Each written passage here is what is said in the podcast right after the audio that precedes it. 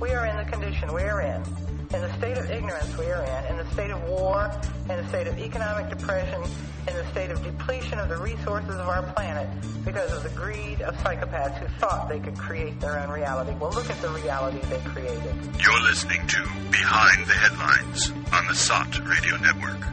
The world for people who think.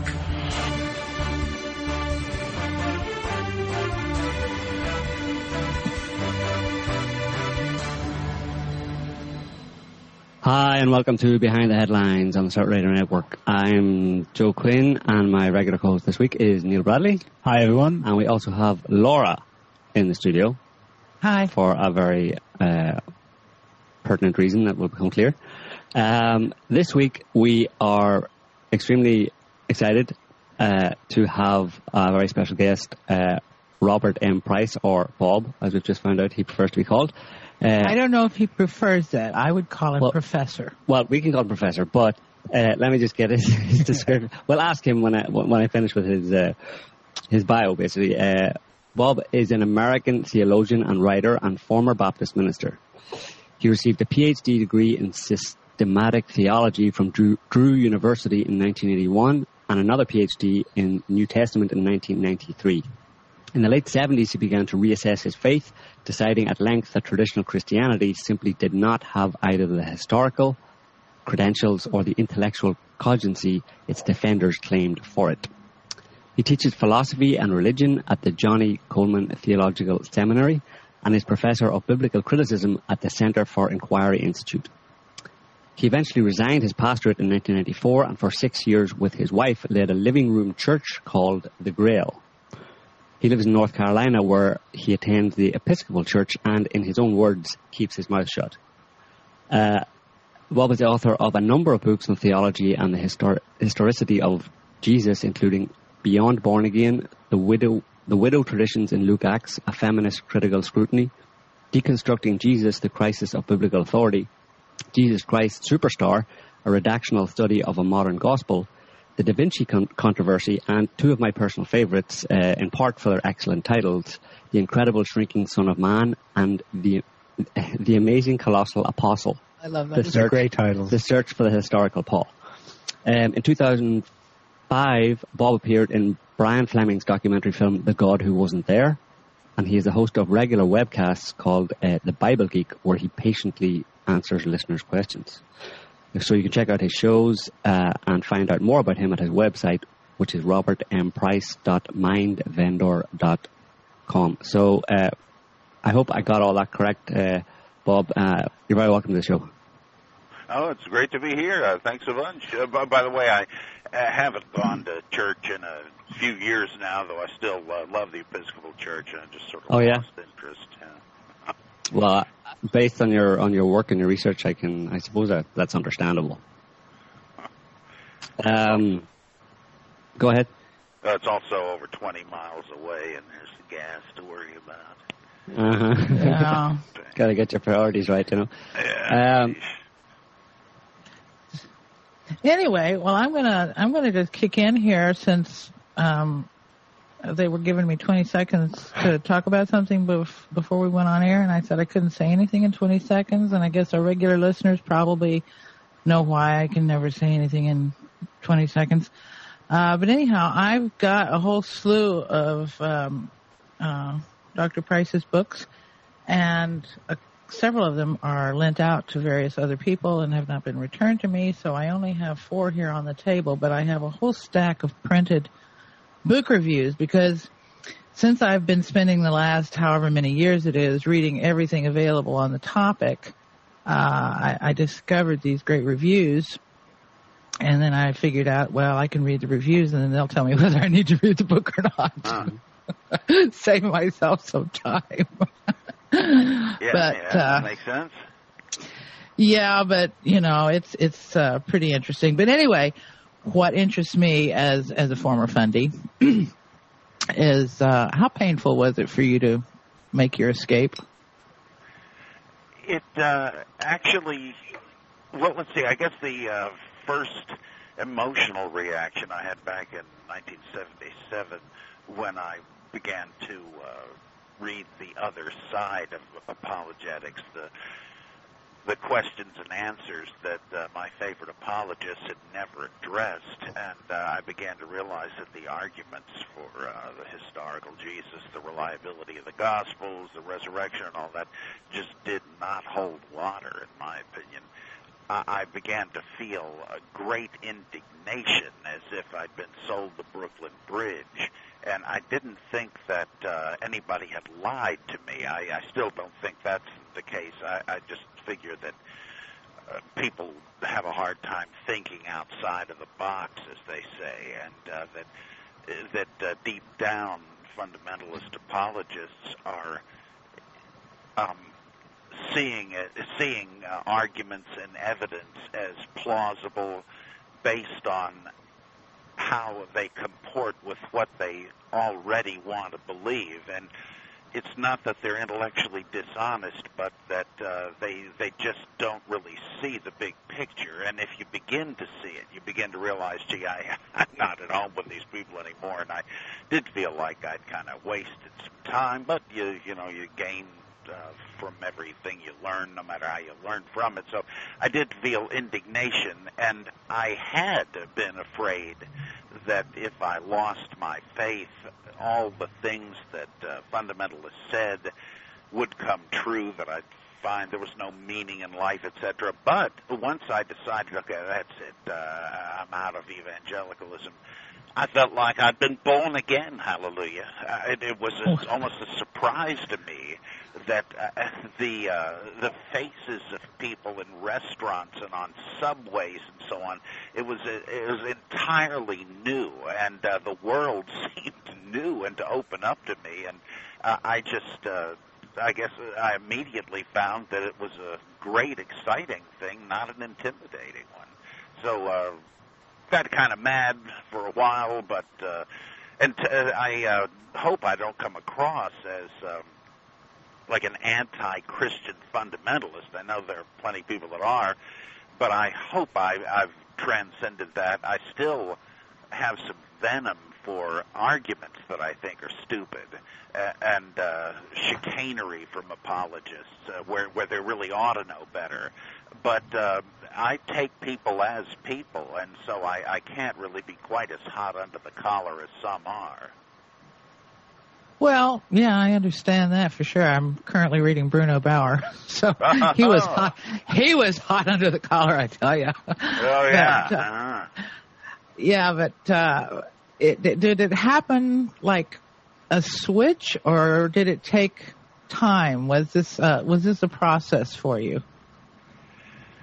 Uh, I think two things converged, but I uh, think it all sort of came to a head within a period of a few months. Uh, on the wow. one hand, I began to uh, read things that, uh, like uh, about uh, Sabbatai Tzvi, the 17th century Messiah, who uh, committed apostasy, changed into uh, under threat of death, he converted to Islam, and the, the uh, th- this was very analogous to the crucifixion of Jesus, a, a, a disillusioning Messiah, and the excuses his followers made, and so on.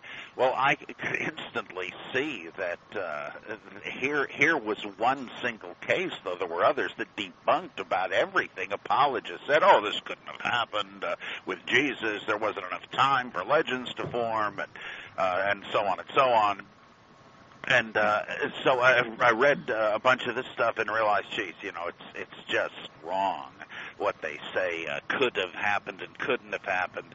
Uh, and uh, then, secondly, I began to feel that the uh, evangelical born again experience just was too limiting and pr- was protracting my own personal immaturity because of course there's, there's as you know I'm sure they always say look don't wrestle with your problems. Uh, leave them in the hands of God. And in the meantime you just go out and be a good Christian. And I just uh, I know big things happened, but I just began to see that that was restrictive. And fantastic that it involved viewing the world in essentially a superstitious way. You know, what is God trying to tell me by this minor nuisance or that life disappointment or whatever? And I thought, wait a minute, it, what, what am I thinking here? Is, is the world like a big Skinner box and God is the experimenter and I'm the, the rat or the pigeon who's being conditioned? It just seemed ridiculous and I figured I needed to take responsibility for for myself, and um, and so the, both these things kind of coincided. Though either one of them, I suppose, would have been enough to do the job.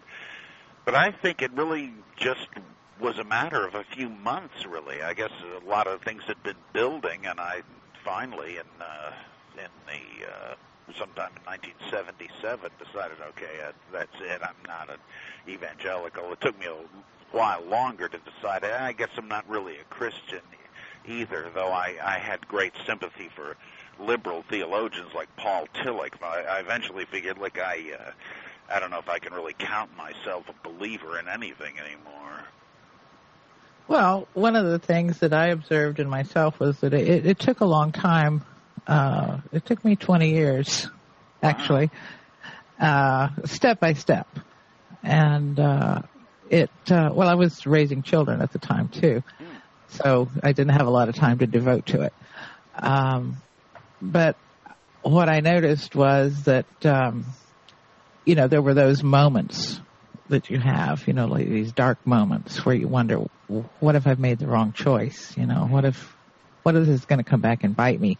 And then, you know, finally, I did get to the point where I realized that that was part of the programming itself and uh, that when I was thinking that, I was I was buying into it. So it it took me quite a bit longer, and then, you know, so I was just curious to find out if if you'd been able to do it a little more quickly and more efficiently. Of course, you had all of the uh, theological education, which I didn't have. I was more or less just a uh, Bible reader, uh, and and sort of a you know uh, an amateur student.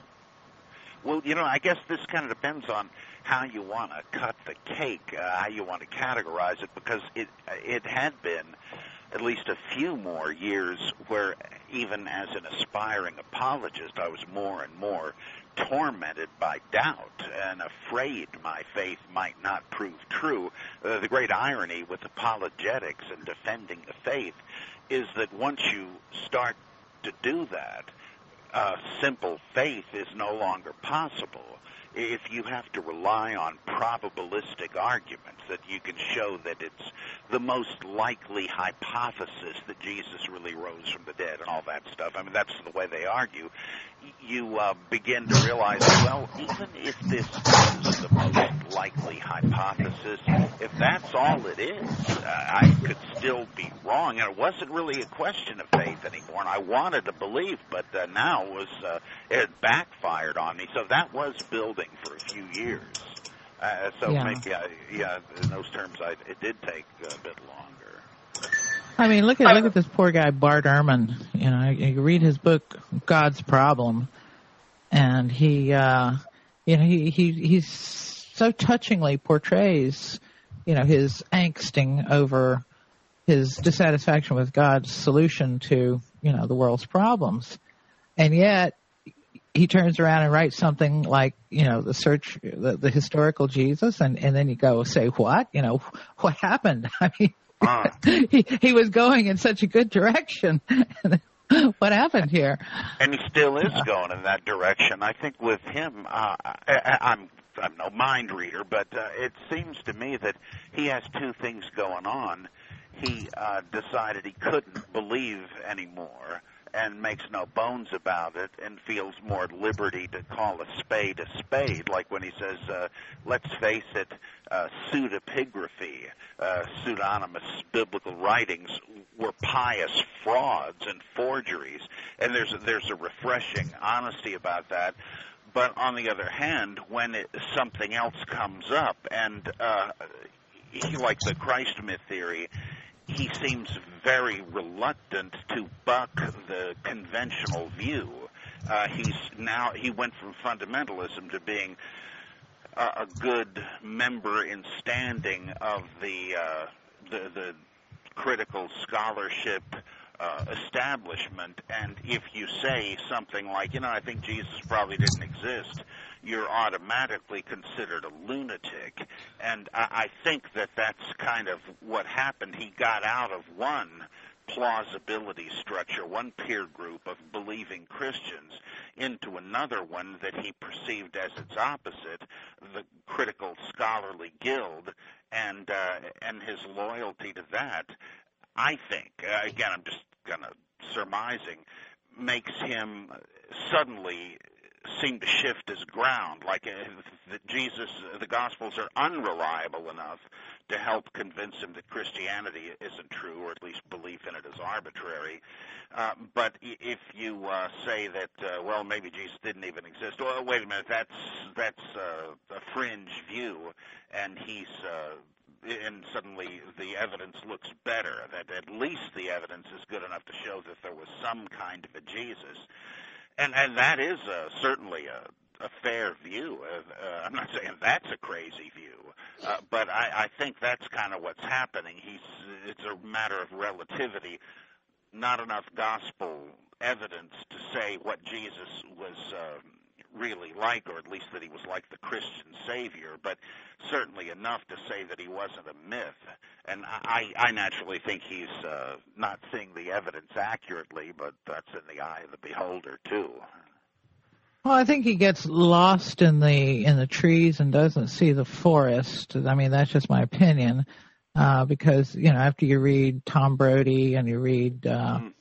uh, MacDonald, and you know some of these other guys that you know that show you how these texts were created and the models that they were based on and how they were put together. And and, and you just realize there was no freaking story to begin with. They they made one. Mm-hmm. and if you come to that conclusion which I did um then it's basically you have to just completely throw that out. And then what you're left with is can you find any trace of a Jesus like figure in historical writings that are not about Jesus.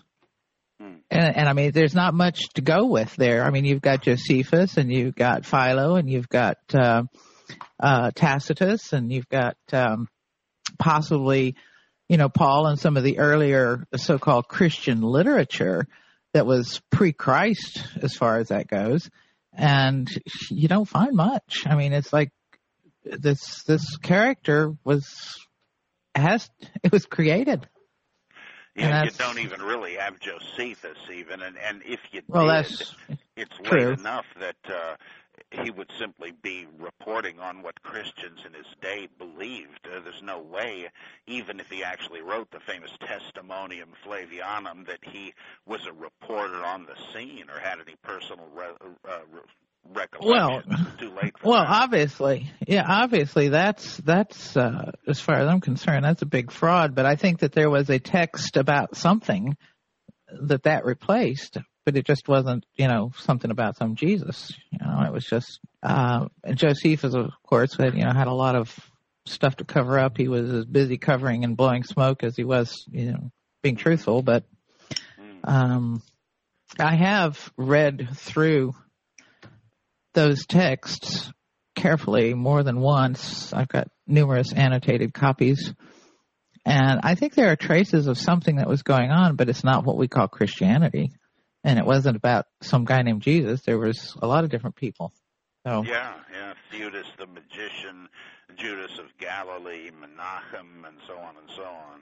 And then there was that that great Jesus, you know, right there at the end, you know, that was going around, "Woe is Jerusalem! Woe is Jerusalem!" I mean, that that story is just that's killer. no pun intended. Uh, yeah, it does appear that that was known to the gospel writers, and that they've adapted that to uh, the story of Jesus. Because, as you say, there are so many parallels. So you say well, you don't have a degree in this area.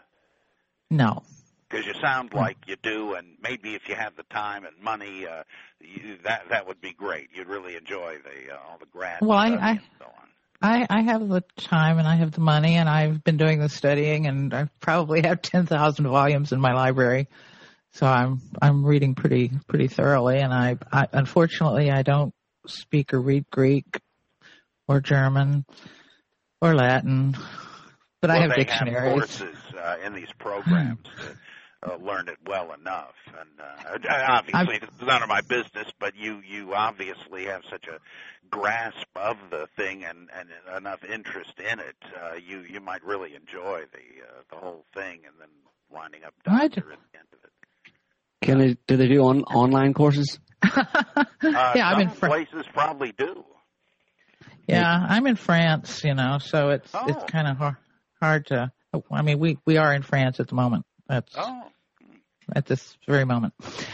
Uh, Can I mean, I I I enjoy listening to to people who are heavily involved in this topic, uh, discussing it. It's interesting, but um, well, but just, we're boring you. what, no, not boring me. I'm just thinking in terms of our listeners. If I'm trying to formulate some kind of more basic questions, you know, that get us back to the beginning. I you want know? to talk about Tacitus and his uh, eight, 18th book. Okay, well, can, can we say Go ahead. can we say what our premise is first? What is our premise? What is our premise? Uh, well, Well, the the, the, no the whole the whole premise is is that Jesus was a myth, right. and that uh, whether or not there were any actual characters uh, in history, as that is historical characters who, in whole or in part, contributed to the structure of that myth, Mhm. uh, is kind of the question. I mean, the myth. Right. There, there's some uh, Jesus is a myth.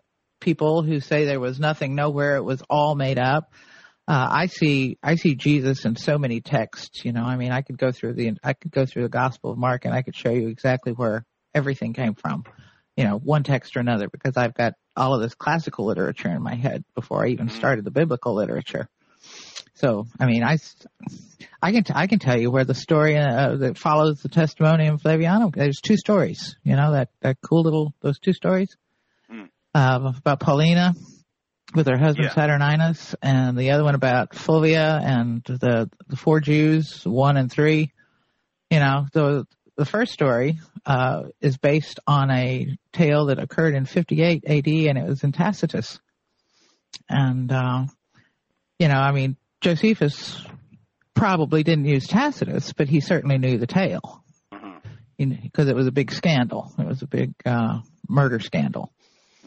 So uh, it, it's interesting to see it reformulated and according to you know fairly standard mythical norms right there in uh, following that tale. So it's almost like Josephus Josephus knows he's blowing smoke because he's making stuff up.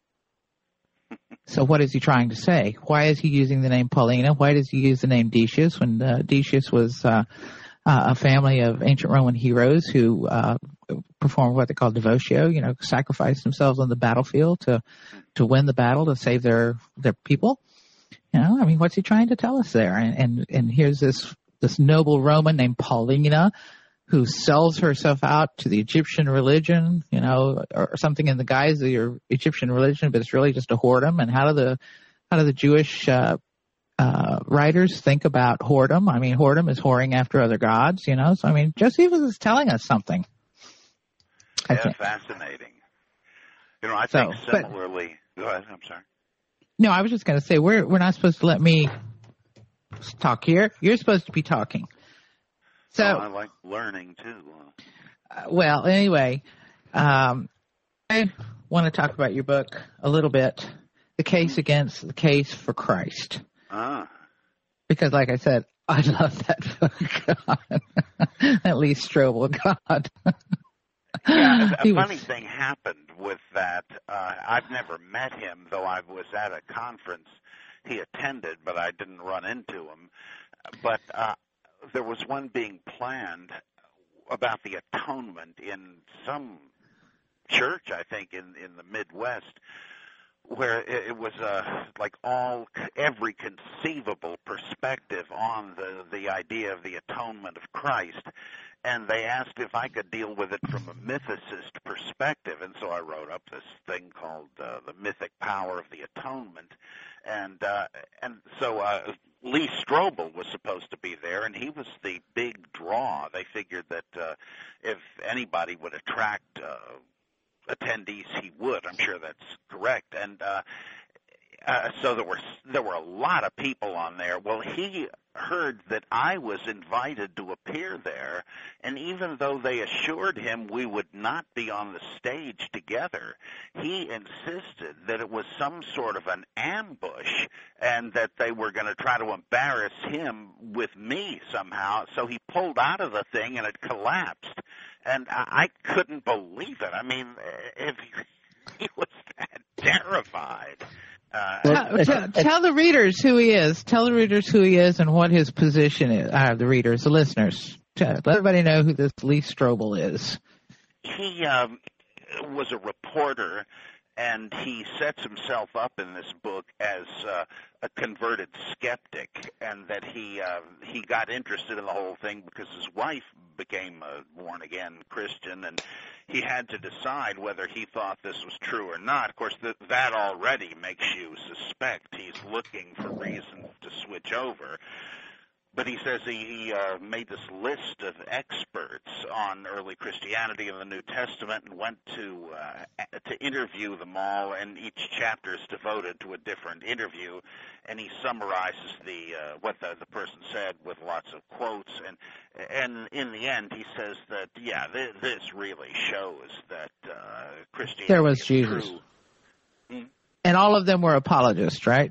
Yeah, every stinking one of them. There was he did no attempt to speak with uh, John Dominic Crossan or Bart Ehrman or, or any of these people. I mean, there's so many, as you know, eh, that he could have sought out, and they would have gone along with him. I mean, these people often have friendly debates and and symposia with conservatives like N.T. Wright and so on. He he would have had no trouble, but he just went after people that would uh, try to prove to the reader through him that uh, that born again evangelical Bible believing Christianity was true. I mean, that's the real issue. Of course, he's saying it was simply a historical question, but it's obvious he's misrepresenting the whole thing. He went in just to uh, make a case, not to find out anything and uh, so there's a there's a, a basic dishonesty uh, in in the approach. Now, uh, like going back to what I said before, I don't necessarily think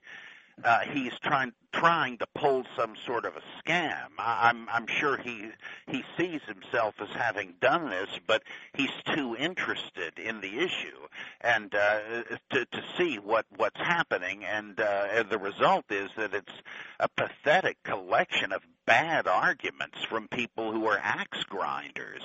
And uh, the and the, this book is enormously popular. They give it out in Billy Graham rallies and so on, and people figure, okay, well these people have proven this. I don't need to doubt anything. And it's it's just in effect, if not intent, a con job. And that's the only reason I get involved in these debates. I don't care what anybody believes. It's none of my business. But I I do know something about the New Testament early Christianity, and I just can't sit back and, and let uh, this this baloney uh, go forth and deceive people if I can have any dissenting voice. Well, I find it interesting that uh, when anybody does that, that's happened on, in many different uh, on many different occasions with different people in different spheres of uh, of research and um, and interest, where they uh, where they're going to talk or they're invited to talk at a, at a at a conference, and they hear that someone else with an opposing view is coming along, and they do exactly what you, this guy said when he heard that you were coming. Uh, that he said it was going to be some kind of ambush and he would be embarrassed. Well, what was he expecting that you call him names or something? Obviously, the only embarrassment is well, the embarrassment was that what you were going to say, he knew what you were going to say, and he knew that what you said uh, refuted or, or, or proved false his entire thesis. So it's an admission almost when people do that that their own argument is very shaky. Right. Yes. Exactly. And they don't believe it even. Well, that's the whole problem with Christianity and apologetics. The very fact that most writing about Christianity is uh, apologetic just tells you how shaky the whole thing is. You have to have apology for it. I mean, yeah. right, very word, yeah. Yeah, I mean it, it's it's like a it's like crazy, and uh, and it's been that way from.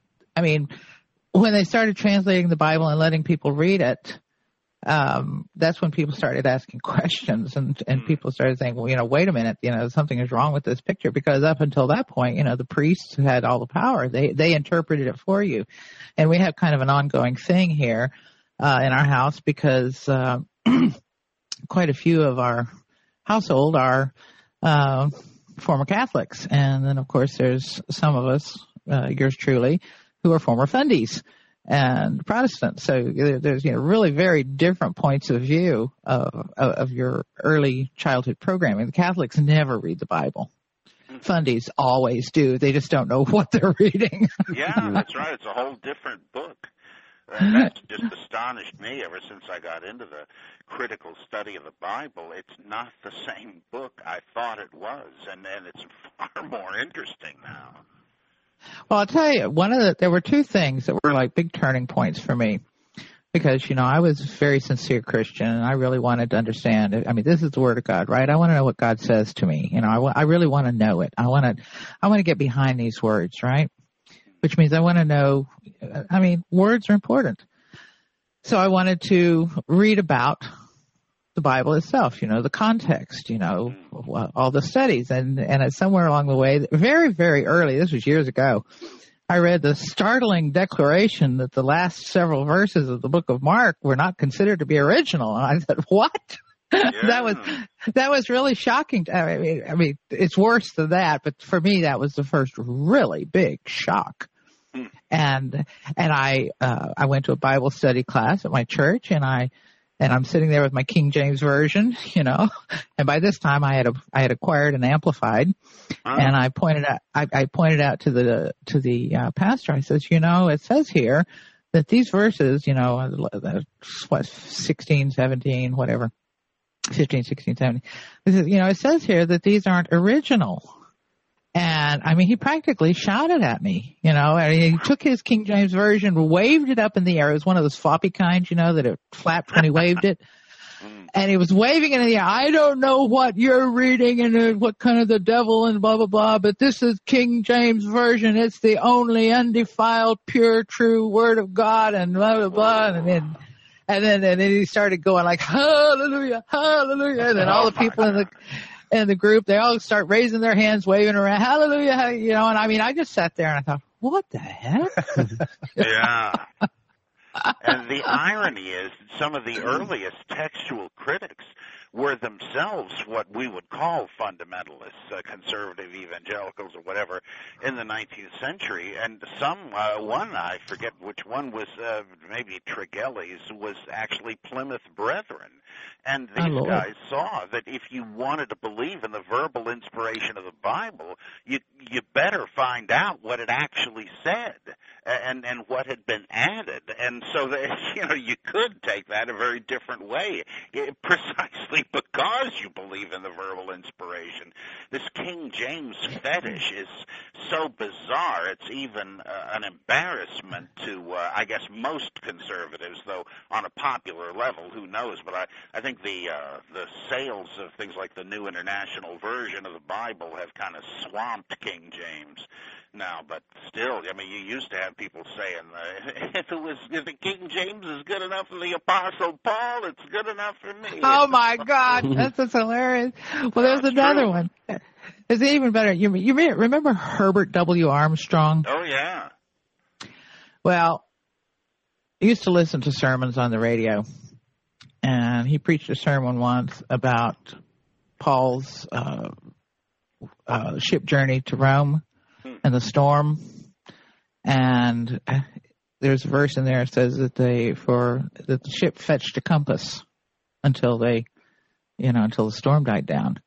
And basically, and he launched off on this whole thing about what happened was was Paul had the good sense to go down into the cabin and get the compass out to show the way to sail the ship until they came safely to shore.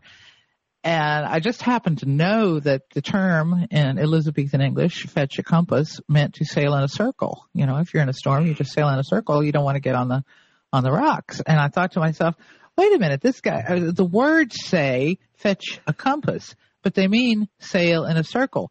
And this man is preaching an entire sermon based on a false interpretation of these words. and it just it just flabbergasted me. I mean, I was just I was really hostile about it.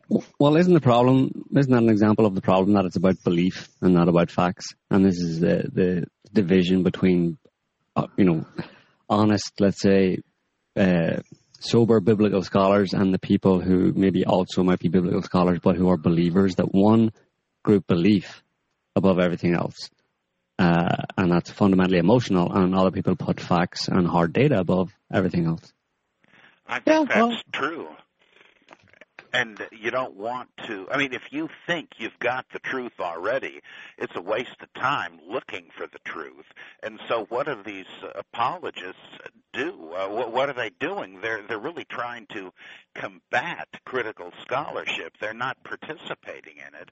They just want to try to re- turn the clock back uh, to uh, to pre-critical times and they adopt the the pose of being New Testament critics in order to, to enter into the dialogue. So there's a kind of a basic fraudulence. Again it's in a sense it's self-deception because it's it itself is a case of the warping of logic because of where you start. You you don't realize you're not standing in in a vacuum. You're already engaged uh, in in the issues. And the the relevance of the King James fetish uh, thing is is not just that it's bizarre though that's fascinating enough but it shows how like you say belief is a big package. You you uh, whatever setting in which you get converted to, to Christianity, in this case, you buy the whole package that the minister, the priest, the evangelist, whoever says, and uh, they are the one that shared the gospel with you, and you accepted that, so you're not liable to question anything they say about the mode of baptism. Should it be adult or infant sprinkling or immersion, etc., or uh, the tribulation? Is the rapture going to come at the beginning of the tribulation or the end of it?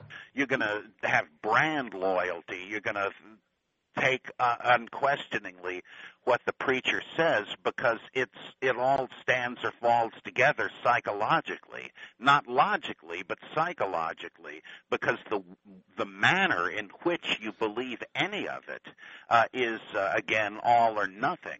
If you begin to say well it's really up to me to decide what I think again faith goes out the window. You you now uh, you, mm-hmm. you're back where you didn't want to be. I don't want to have to decide these things. I'm a mere mortal. How can I ever know? I want want somebody to say, here it is, here's an infallible revelation, just believe this. Great. That's what you want. And if if you even have to say, well, uh, how do I know that the snake handling, poison drinking at the end of the Gospel of Mark was originally part of the text? gee, if I admit that's a good question, it won't be long before I'm asking, well, how do I know any of the other material in the first 15 chapters of Mark uh, is original to the text? Or if it is, how do I know it really happened or that Jesus really said any of these things? You don't want to go there. You want to just believe what the magic book says, and that amounts to believing what the authority figure told you it says. Well, speaking of authority figure, have you by any chance come across the work of Bob Altemeyer on the authoritarians? Uh, no, it's new to me. Well, Bob Altemeyer is a clinical psychologist, research psychologist, actually, and uh, I think it was what, University of Ottawa, maybe, or yeah, Ottawa, or he's Canadian, and he did some work on what what's called the authoritarian personality, and uh, it's it's a very interesting. You can find it. He even has his book free online. If you just type in the authoritarians Altemeyer, A L T E M E Y E R and uh, but he did another uh, study, and he does these uh, really, really fascinating studies because you know every semester he had a whole fresh new bunch of students to to be his guinea pigs, and you know giving them all kinds of little questionnaires and getting all kinds of data. But he did one on, and he wrote a book about it called Amazing Conversions. And it's about people who were brought up in strongly religious backgrounds and then freed themselves from their uh, belief system and also people who were brought up in say you know an atheistic home and later converted to some kind of uh, christianity or usually fundamentalist and he had these were really good studies. You really ought to look into them because he came to some amazing conclusions. Uh, that title does ring a bell. The Amazing Conversions. I wonder if I did read that long ago. It doesn't matter. I've forgotten it. Apparently, I'm definitely going to look into that. Yeah, because there's one thing that comes out of that uh, that really is is a very important thing, I think, and I and it helps me to stay sane when I read some of these things. And it's that people who have this type of personality, and it's a fairly large segment of the population, um, they actually, if you try to convince them of something with facts uh, against the system of belief that they are brought up on, it doesn't matter how intelligent they are, how many degrees they are, they have, or you know how long they've been teaching, or any, or how many research papers they've done. Doesn't matter. If you try to present them with just plain, uh, untinged facts, it causes brain pain. And there are studies that show the places that fire in the brain that cause this pain. It actually hurts them. It, it physically hurts them. Wow. And they will do anything to avoid this pain. And there's a, a really good study on that also where they did these, um, where they did these scans. So it's um they did yeah. There's another study where they took uh, people with uh, strong political beliefs in the U.S. For example, Republican versus Democrat. These were diehard, you know, uh, believers in, in, the party, and when they showed them um, about a candidate, for example, that they really liked from their party, when they showed them uh, data, hard data that they themselves wouldn't be able to ignore or, or dismiss, uh, that this candidate was not the wonderful person that they that these people thought he or she was. Um, the the logical conclusion was that they would this person would be diminished, the candidate would be diminished in their eyes, and they would think less of them, and they might start to question. In fact, what happened was that afterwards, when they were interviewed, they came across as believing more fervently in the goodness of this person that they had just seen evidence was not such a good person. Now that just beats everything. I don't know what you do in that situation when if, if human beings are wired that way, you can't yeah, get around it. That that's one of the things we we uh, take into consideration a lot, and I think a lot of the the people for I mean, there's there's certain personality types. We did a lot of research into that at one point, and a lot of the authors i mean you can see you can see the signs in the text themselves you know of the uh, personality malformations of these authors and then and then they write things that are so they seem to be so compelling and they they wrap you up in their words you know it's what i call kind of like you know solid shooter metaphysics. And they they they wrap you up in these words and they take you into a maze and then you become convinced and you believe and and and uh, yet if you read carefully and you take the sentences apart one by one you find out that there's nothing there. It's all air. And uh, you know so you you know that there is a personality malformation because there are also studies that that uh, demonstrate that how people use words, you know, what what they say and how they speak and what they talk about and how they think represents their inner landscape. And when you read these texts, the inner landscape of the person writing them. I mean, think about that uh, little text in the, uh, geez, I don't even remember which book, Ezekiel maybe, where it says, you know, you're whoring after, um, uh, talking about people of Israel, uh, you're whoring after other gods and basically saying, you know, you're, you're lusting after donkeys and being filled with the semen of stallions. I mean, good God. I mean, what kind of mind would write stuff like that? Mm-hmm. And people mm-hmm. consider that holy scripture? Well, yeah, though some of it is so weird, I, I it's like the compass thing. I like the thing with uh, insects with four legs in Deuteronomy, nobody could be stupid enough to make that mistake. And and I figured, how could this be even an error? And somebody pointed out that it may just be a matter of ancient taxonomy that they were thinking that the huge uh, bow legs of a grasshopper weren't considered legs; they were something else. And I thought, ah, well, that that almost has to be true. So sometimes that the thing like that may uh, be uh, Well, there was just a story the other night on some guy that was uh, having sex with a horse, and uh, he claimed he was in the barn just because it was cold outside. Who knows how widespread some of these utterly weird things were? Or Lot, you know, the the righteous Lot is willing to hand over his virgin daughters to this howling mob at the door. How could the Bible writer thought this guy was righteous? Well, because they had this different bunch of priorities that as terrible as that is, it would have been even worse to uh, turn over someone you had given refuge to. And we wouldn't look at it that way but they do. So sometimes it's just that it's so other so alien that uh, but even at that you got to ask am i going to take a text like this as my moral standard? Exactly. uh, sheesh I mean, the very That's... thing that makes it seem not insane proves how unacceptable it is. Mm-hmm. Exactly. And that's, that's my whole point. We're talking about texts that in no way, shape, form, or fashion should ever have been considered to be, you know, holy scripture. And, and then you read these things like, what's his name? Russell Gmirkin and his Genesis and, uh, what was it? It was, um, Berossus and Genesis and, um, Manetho and Exodus. Yeah. You know, he pretty much pr- proves that the whole, the whole thing was put together like something like 172 BC or yeah, yeah, one yeah, 172 BC. And well, uh well on on that point, let me just go back to maybe basics a little bit here. Um obviously we're talking about uh, in a fundamental way the idea that Jesus as a historical figure and as the basis for kind of Christianity or at least the New Testament, etc., is um is a fictional char- character that he didn't exist as he's described or as the way people who believe the Bible believe he did. Um, that that idea has gained a lot of traction, uh, maybe just in recent years or decades, particularly because of uh, the kind of work of um, people like Bob and, and, other biblical scholars and critics.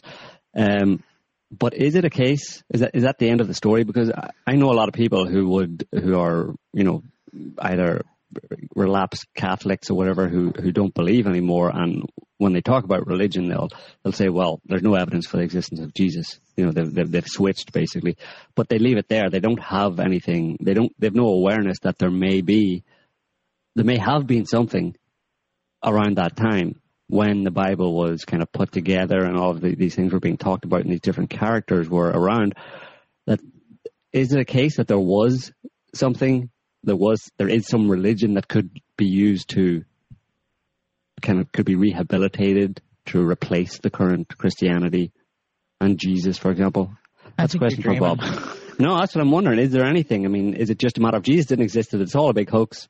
End of story. Uh, Go ahead. Uh, the issue is whether there whether you need a historical figure for something like this because there were religions of salvation with dying and rising saviors in the immediate vicinity and had been for hundreds of years before Christianity like the Osiris and Baal religions and uh, right. and, and other ones and probably Attis and Adonis and Tammuz and all these guys, they probably involved a death and resurrection myth.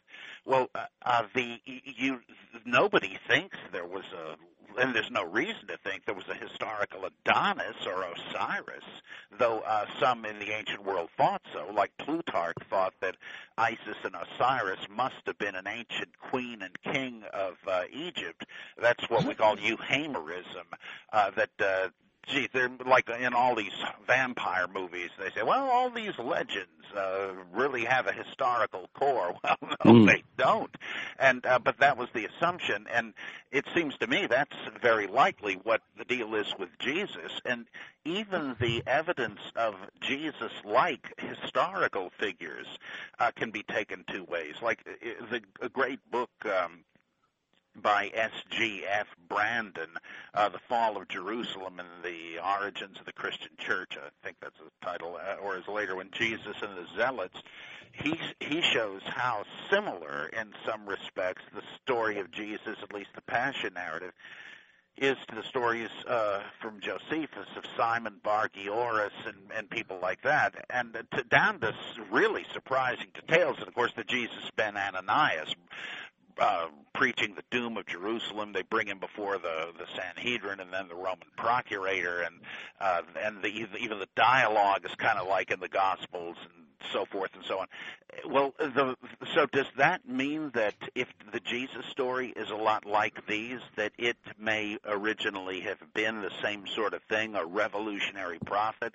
It might. It does lend a kind of verisimilitude to it. But on the other hand, the stories are so close. I kind of think it's more likely that uh, these these stories have rubbed off on the the story of Jesus. It's like when Simon goes into the temple uh, during the Roman siege. He he and his uh, troops go into the temple to uh, to flush out the uh, the zealots, a rival revolutionary group, and the temple establishment is negotiates with them to go in and do it and get rid of these guys.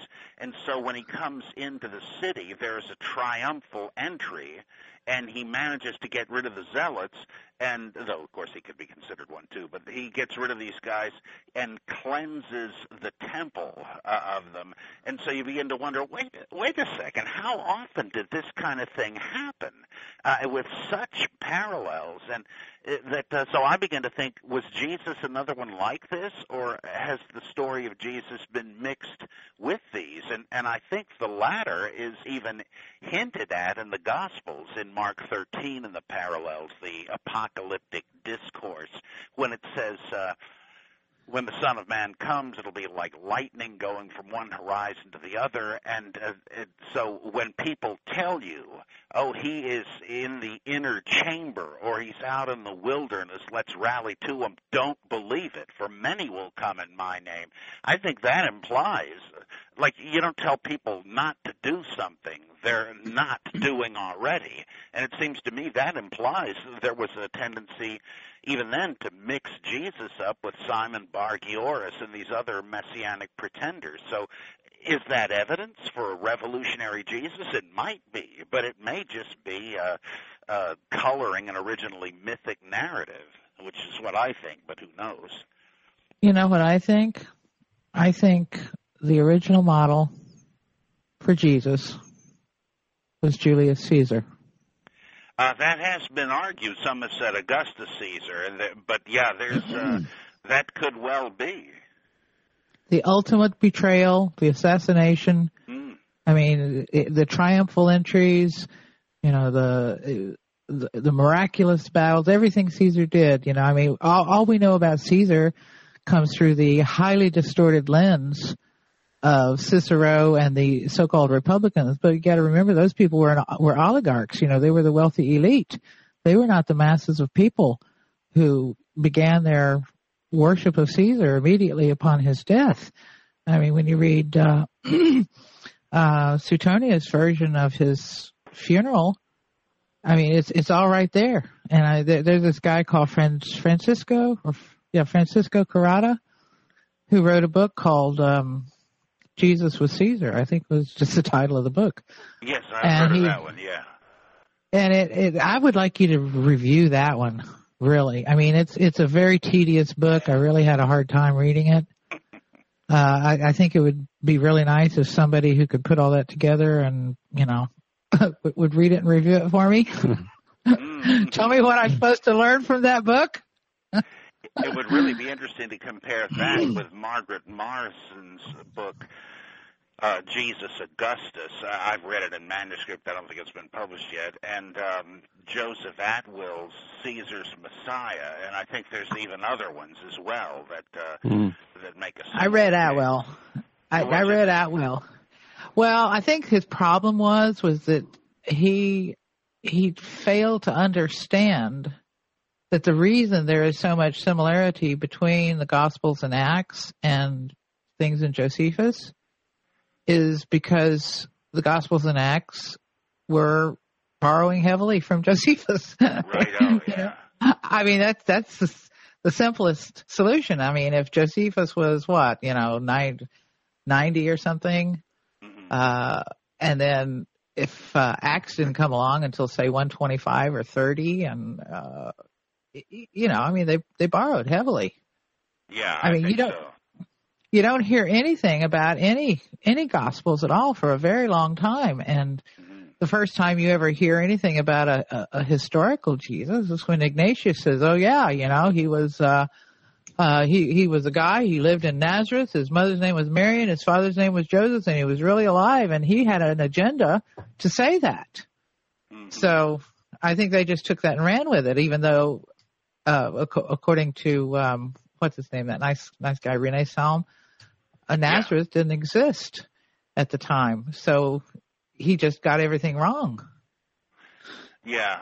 Uh, of course, Atwill's theory is that Josephus and uh, the four evangelists were all in cahoots, like a kind of a writing staff for a TV sitcom. And Right. you're supposed to read all of the Gospels and uh, the Jewish antiquities and Jewish wars and all that as as one big text, uh, which seems uh, a little uh, unlikely to me. And uh, he, he's he's really ingenious, but I find the whole thing pretty unconvincing. Though uh, Morrison's view is is doesn't go into that kind of uh, wackiness, but it's interesting that there are uh, different approaches, sort of converging almost. Yeah, and there's another one. Um, what? Okay, there's Atwill, and then there's this guy that uh, what is his name? He wrote one where he is certain that uh, Judas the Galilean was the model for Jesus, Oh yeah, yeah. And he talks about the Golden Eagle temple cleansing that happened in 4 BC, uh, right before the death of Herod. Hmm. as being the temple cleansing, and then of course there's this big controversy over, uh, you know, during, between John's gospel and the synoptics as to whether the temple cleansing occurred at the beginning of Jesus' career or at the end. And then there's these, you know, various Judases that reappear throughout Josephus. So, uh, yeah, there's that. So here, I have another question. Mhm. Um, so, Bob, what you were saying more or less was that you know the ideas promoted by or presented in the Bible, Jesus, the dying and rising again, God, etc. That all existed uh, for a long time before uh, the, the supposed time of Jesus. So, it's it's not really it's not really necessary in that sense that that um, uh, that, that the Bible, to a certain extent, already existed. But my question is, why? What would your answer be, or explanation be to as to why uh, none of those other uh, traditions, spiritual traditions, previous that you that you mentioned, why none of them were taken and crafted into what we have today? How did it come about that this maybe just one of many spiritual traditions uh, at that time that existed. Why was one taken, and, and, and why do we have what we have today as a result of that? In other words, how come it came to dominate like it has? Who did it? Who done it? Who done it? well, um, remember uh, Heliogabalus, uh, the, one of the Roman emperors who was the, the wackiest one of the bunch. He made Baalism the religion of the Roman Empire uh, for, for a while, uh, and uh, Mithraism was fantastically popular uh, among uh, Romans and uh, the Roman soldiers especially, but I believe he was the official uh, god uh, for a while, and uh, his we found like something like 400 Mithraea, these grotto chapels in Britain alone, uh, in in general early Christian times. Uh, the religion of Isis and Osiris was wildly popular all over the Mediterranean, and um, it seems like uh, various people, like including Rodney Stark in his book *The Rise of Christianity*, but also E.R. Dodds in his uh, *Pagan and Christian in an Age of Anxiety*, they point out various purely secular sociological factors that probably help explain it. Number one uh, is that uh, the rate of growth was not as as spectacular as these movies shown around Easter time would imply. That uh, if that um, you can show the the same basic uh, exponential but slow, if that makes any sense. I mean, gradual, but uh, more and more and more uh, members for the Unification Church and Mormonism in the same amount of time. Uh, and uh, so then you have to ask, well, why are these successful too? So it needn't have some supernatural impetus. But uh, another thing is that uh, Christianity was more exclusive than the others, that you could join any number of mystery cults, as they were called, salvation religions, at the same time so as to hedge your bets. One of them ought to work. Uh, and uh, this hmm. was like a kind of divided portfolio. The more you invested in, the less benefit you got from any one of them and the less confidence you had in any one of them. So if somebody were to, but the Christians said, no, no, no, you, you, you can't go to those other groups and and be a Christian. It's it's us or any and all of them. Well, that meant just demographically that anybody, anytime somebody converted from these other religions to Christianity, several religions lost a member and Christianity gained one. So it's mm. a hmm. kind of an asymmetrical membership progress. Another thing was, like Tertullian had said, the um, famous martyrdoms. Uh, we probably overestimated how many martyrdoms there were, but still, uh, that put an interesting face on Christianity because people said hey, these people aren't kidding. You know, what is it that they're so uh, that they find so worthwhile that they're willing to die for it? And, and like Tertullian said, the blood of the martyrs is the seed of the church. The more they try to stamp it out, the more it grows. That seems to be true. Um, then also the uh, the opposition Christians apparently alone, uh, Christians and Jews, had to uh, infanticide and abortion uh, helped uh, swell their numbers because they uh, had a lot more girls to uh, feed and and marry off and there weren't enough Christian men for all of them so often the women would marry uh, pagan uh, husbands and uh, they would uh, for obvious reasons like Lee Strobel uh, they would uh, convert. And uh, so you you had like missionary dating. And uh, so that that had uh, a good bit to do with it. Plus finally where we know that the early Christians tended to uh, be more compassionate in, toward uh, sufferers because there were endless earthquakes, famines, and so on in all of these areas.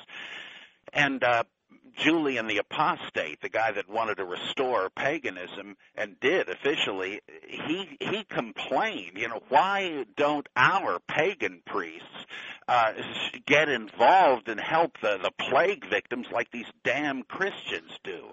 They get in the trenches, our guys run for the hills, and uh, so let's you know try to imitate them. Well, that you know that's automatically going to uh, create new members, and so there's hmm. several attested and quite plausible factors that led to Christianity's eventual dominance, though even at that it took many centuries. And there was, hmm. there, as Ramsay MacMullen points out in Christianizing the Roman Empire and so on, that you had the centuries of, of peaceful coexistence between Christians and pagans in the military, for instance. Uh, there wasn't, it wasn't like all pagans hated all Christians and vice versa. And so uh, it actually makes quite a bit of sense. And the irony to me is that people like uh, J.P. Holding, he wrote some book called uh, The Impossible Faith, saying that the odds against Christianity succeeding in human terms are so high it must have taken a miracle. Not at all. And to to argue that way is insulting to the very religion you're trying to defend. Like the plain secular facts of it uh, should be a cause of great pride to Christians. But no mm-hmm. let's make it repulsive and say it was a miracle it uh, take a miracle for anybody to be a Christian. And, and you're a Christian arguing this yeah. well, there was also the simple twist of fate that the mother of the Emperor Constantine was a Christian, and I think she's responsible for a whole lot of problems. Yeah, it appears that Constantine did not convert to Christianity, but was raised Christian. because these stories about the Milvian Bridge and conquer by this, they're like four stories, two from Eusebius, two from uh, pagan writers, and even in Eusebius, in one version, the whole thing is about how they came to adopt the Chi-Rho uh, standard, uh, the monogram of, as their their battle standard. And then there's another story he tells about how he became a Christian at this climactic event. It's pretty obvious. You can see the story growing in the telling. Uh, so he didn't convert to it. Probably uh, it was just you know you happened to get a Christian on the throne. Yeah, and then his mother goes out and finds enough pieces of the true cross to sink a modern modern day aircraft carrier. Yeah, that's right. Uh, and and biblical archaeologists are still following the same plan. Well, uh, uh, Sodom and Gomorrah must have been around here somewhere. Oh, you found some ruins. That's it. And uh, that's now passed away, except among apologists. It's biblical archaeology's just complete change. It's like the Book of Mormon, where the poor Mormons desperately try to show traces of the mythical Nephite civilization. Uh, ah. There aren't any. Uh, and the same thing, trying to find some sort of evidential basis for uh, a, a United Kingdom of Israel and Judah, uh, Solomonic temple. Yeah, forget it. No, no trace of the Exodus, uh, where there would have to be big ones, and uh, that's just evaporated now. Well, you know, there's a fascinating little little snippet in John Malalas' Chronicle where he refers to the Temple of Baalbek as the Temple of Solomon, and that was what fifth century, sixth century. Wow, I yeah. never heard that. Wow.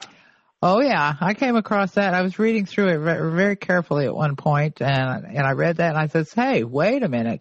Is everybody the way he wrote it was as though everybody in that time understood that the Temple of Solomon was Baalbek. Wow.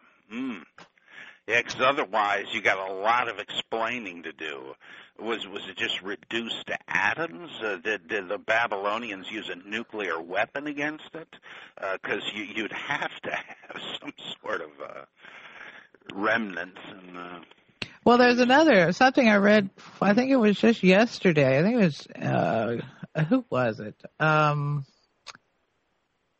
uh, anyhow, somebody mentions the fact that there was a theory, and it was by one of the earlier biblical critics, and I don't know whether it was Strauss or Weiss or who, but he had the idea that uh, the original Jerusalem was not where Jerusalem is, but it was in northern Syria. Hmm, I've never heard that. Fascinating. Yeah, and I and I can't. I marked it. I I made a I made a note in the book so that I could find it when I went oh. back to. It. So I'll, I'll have to go back and look at it and see what it was. But it was if if that's the case, and and he said part of his theory was that after the uh, so-called Babylonian exile, you know, nobody really knew where Jerusalem was. Nobody really knew anything, and they all just just came back and they you know, and they were going to go in one place and rebuild a temple, and the natives kicked them out. So they found this place down where Jerusalem now exists, and and built it all afresh there and then. And there was there's nothing there that ever was anything uh, according to the ancient history of Israel. Hmm. Yeah, let me know uh, where you you read this. I'd love to to yeah, I'll I'll, I'll dig it out. I'll if if does Joe have an email? Yeah, yeah. So I'll I'll I'll dig it up and and send you the reference. Oh, um, terrific. So so Bob, what I'm getting from what you've been saying there is that um, to a certain extent, uh, Christianity it could still be a religion today, or uh, some kind of a spiritual faith, and people can still hold on to religion as long as they get rid of Jesus and the Son of God and stuff, because their tradition, uh, there's a, a, big part of their tradition, of the Christian tradition, is just to be a, a do-gooder, you know, go out and do good works, and, and I mean, for me, that's fair enough as a as a as a unifying kind of principle or uh, ethos for a group of people, everybody to get together and be be a, a do-gooder, basically, you know, follow do good works and stuff, but just in, in reference to Jesus and, and that part of it that, that has, I think, at this point been debunked fairly well. Um, what do you see uh, the, the real problem with people believing in that aspect of Christianity uh, to be? Is there a problem? Uh, you mean if they uh, don't believe in a historical Jesus anymore, or if yeah, they or do? no, if they if, if they do that that part of uh, that I was saying is that is that, that has been They're been believing a debunked. lie. Right, but is it just on principle, or do you see a problem with people really adhering to that idea that the teachings are about G, uh, not necessarily teachings, but the general idea of Jesus as the Son of God, being dying for our sins, going to heaven. If you believe in Him, you will go to heaven. Do you see a problem for the world? Let's say, since so many people believe that. Bob, he was an altar boy. Uh-huh. Well, I, uh, I, it seems to me, by and large, Christianity as it exists in the world today is uh, a force for good in many ways. There, there are various conspicuous things about it that, uh, like the opposition to birth control, given the, the overpopulation in some places, that are uh, probably uh, counterproductive. But it's not like uh, you've got inquisitions and such going on anymore. And, They're uh, trying. uh, on any, well, I, I compare it with uh, militant Islam. I mean, they're the ones you got to worry about. It seems to me there are marginal uh, groups like uh, Christian identity nuts and uh, the Dominionists and Reconstructionists who think that uh, the Old Testament laws should be uh, part of the Constitution of the United States, and uh, I mean, but these people Mm. are repudiated by most fundamentalists, and uh, they're they're viewed as nuts. And uh, it seems to me that a lot of the stuff about how we got to get back to the Bible, or like people that want to post the Ten Commandments in classrooms, they just don't grasp the uh, the issues of like you can't have the government telling people to worship the Hebrew God alone, but they're they're not even really thinking of that. They're they're just thinking of like if you said let's post the golden rule in class, that's really what they're thinking. And uh, that uh, when they say we got to get back to the Bible, conservative uh, political people that say that they're they're not really thinking of like stoning uh, kids that curse their parents or killing uh, people that promote other religions or not boiling a goat in its mother's milk. They, they just kind of are thinking of uh, the 1950s, and uh, Mm. it, it seems to me you got to ask, well, what are they really saying? Because you can't assume they know what they're talking about. Whereas with people that want to impose Sharia law on everybody, uh, that's a whole different shooting match. But uh, I, I'm not too worried about a Christian theocracy. I'm worried about a Muslim one. Um, but Mm. Christianity is almost so benign that it's irrelevant. Like anything the Pope ever says, any Pope uh, is always just, uh, "Oh, war is bad. Let's not fight." Yeah, yeah. Who doesn't know that? Uh, and uh, Right. so it, it's generally uh, kind of not that much different than humanistic uh, Right. values held by most religions, and, and of course a lot of Muslims too. So that doesn't bother me. I don't really care about winning debates with people. Like I, I was just at a conference with a bunch of atheist uh, leaders, and they have an evangelistic zeal to deconvert Christians or any other theists. I I don't really feel that way. I, I, there's, it's very difficult to know the truth about history and uh, what happened, uh, uh, what's ultimately true metaphysically, if anything is. And I, I can't uh, get too upset that most people really don't have an informed judgment. To me, it's just a question of how they act toward each other, and um, Mhm. I don't see Christianity as particularly pernicious in that regard. Yeah, it's interesting. I mean, you talk about atheists with a with an evangelistic zeal. You know, I mean, I could say the same thing about some uh, diehard kind kind of scientists. You know, people who believe in uh, Darwinism and stuff. Uh, you know, uh, a lot of people who work in NASA, for example. Uh, you know, it seems that religion could be kind of anything for for people. It's it's something that you really really believe in. It doesn't necessarily have to be spiritual. Well, there's It has to nothing be- wrong with Yeah. Darwin. No, I know, but I mean the whole. Oh yeah, uh, I know what you're saying. That, that, that, that they get The, the scientific materialism that came scientific out of it. materialism, basically, that's Hardcore, yeah. anti-spiritual, basically. That that people who believe that, and you know, as as strongly, and it's a belief as strong as as a, reli- a person's religious belief in in a, in a mainstream religion. Uh, so you can you can be a really strong believer in, in non-spirituality, and you can be a really strong believer in spirituality. And uh, and you get your jollies. Both people get their jollies from that belief. It seems not necessarily from the the the, the actual details of it. You know. I mean, it's just I'm a part of this group that all believe something, and we're happy about that. Yeah. Yeah, it's clear to me that whatever the facts of the matter are, and I am in no position to judge, that the whole climate change thing has become a, Right. a, a religion. I mean, they may be right. I, I'm, I have no idea, and I suspect it's another uh, hoax of which there have been many. Uh, but uh, it's it's obvious that there are heresy hunts. There are uh, Right. attempts to silence the opposition. Why do you have to do that if you're so confident uh, in it? And uh, so Mhm. it's you're right. I mean, there there are people that make sports teams a religion. Right. Uh, the Grateful Dead. I mean, there's a cult devoted to, to these guys. It's a mindset, like you're saying with the authoritarians. Though uh, Right. this is a bit different, but just fill in the blank. Mm. So, what is your uh, Bob? If it's not too personal a question, I mean, you used to be a, a, a Christian, an evangelical, a Baptist, and, and now you're not, and um, you're engaged in the work that you're engaged in, which is debunking, basically pulling the the foundations out from under Christian Christianity and the Bible. Um, do you have you maintained any kind of a spiritual belief, and if so, does it have a structure? What is it? Who's your God?